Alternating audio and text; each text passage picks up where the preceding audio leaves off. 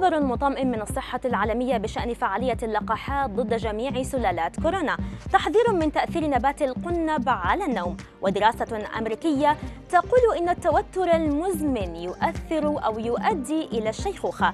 أبرز أخبار الساعات الأربع والعشرين الماضية في دقيقتين على العربية بودكاست. أعلن مسؤول في منظمة الصحة العالمية أنه ليس هناك أي سبب للتشكيك بفعالية اللقاحات المتوفرة حاليا ضد كورونا في الحماية ضد أوميكرون النسخة المتحورة الجديدة من الفيروس. مؤكدا أنه لا مؤشرات على أن هذه المتحورة تسبب مرضا أشد من ذلك الناجم عن دلتا.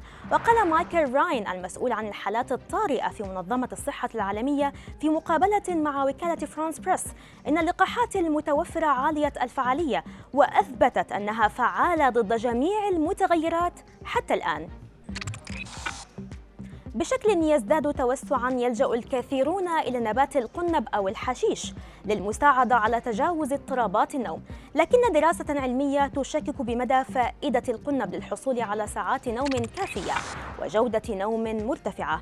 ونشر موقع ساينس اليرت نتائج الدراسة التي قادها باحثون في جامعة تورنتو بكندا لتحديد العلاقة بين تعاطي القنب ومدة النوم. وأظهر متعاطو القنب أنهم أكثر عرضة بنسبة 34 30% للإبلاغ عن مدة نوم أقل من 6 ساعات في الليلة بالمقارنة مع غير المتعاطين. كما سجلوا زيادة في ساعات النوم أكثر من 9 ساعات عن غيرهم. وكان متعاطو القنب أكثر عرضة للإبلاغ عن وجود صعوبة في النوم وصعوبات في البقاء نائمين والنوم مطولا.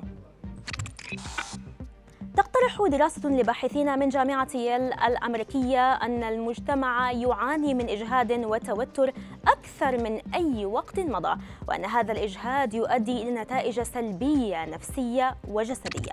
وتقول الدراسة التي تم نشرها على موقع ساينس أليرت إن المرونة النفسية ترتبط بمدى التوتر الذي يجعله أو يجعل الجسم على المدى القصير يمكن أن يؤدي هذا التوتر للإفادة في بعض الأحيان. لكن إذا كان ذلك على المدى الطويل يمكن أن يستمر بطريقة مطولة ويبدأ في آثار صحية متراكمة.